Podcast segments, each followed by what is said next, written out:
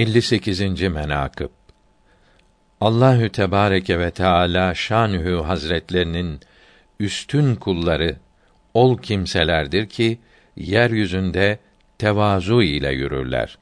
Ta ki canlı karıncayı incitmeyeler.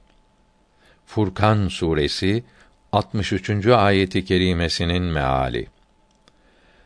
Ebu Bekr Sıddık radıyallahu teâlâ anh, yolda yürür iken, bir canlıyı ezmemek için, ayağı önüne bakardı. Bir vakt, yolda yürürken, yol üzerinde karınca gördü. Ayağı ile üzerine basmamak istedi. Bir mert, genç geldi. Hazreti Sıddık'ı söz ile meşgul etti.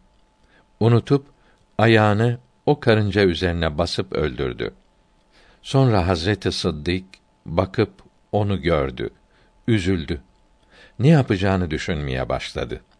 Tam o saat Allahü Teala o karıncaya hayat verdi ve konuşmaya başladı. Esselamu aleyke ya halife-i Resulillah. O saat beni öldürüp üzüldünüz.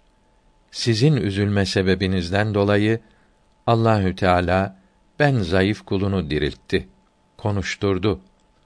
Resulullah sallallahu teala aleyhi ve sellem buyurdular ki: Ya Eba Bekr, sana halife diyen kimse karıncadır. Sana buz eden ve düşman olan kimseler karıncadan adi olur.''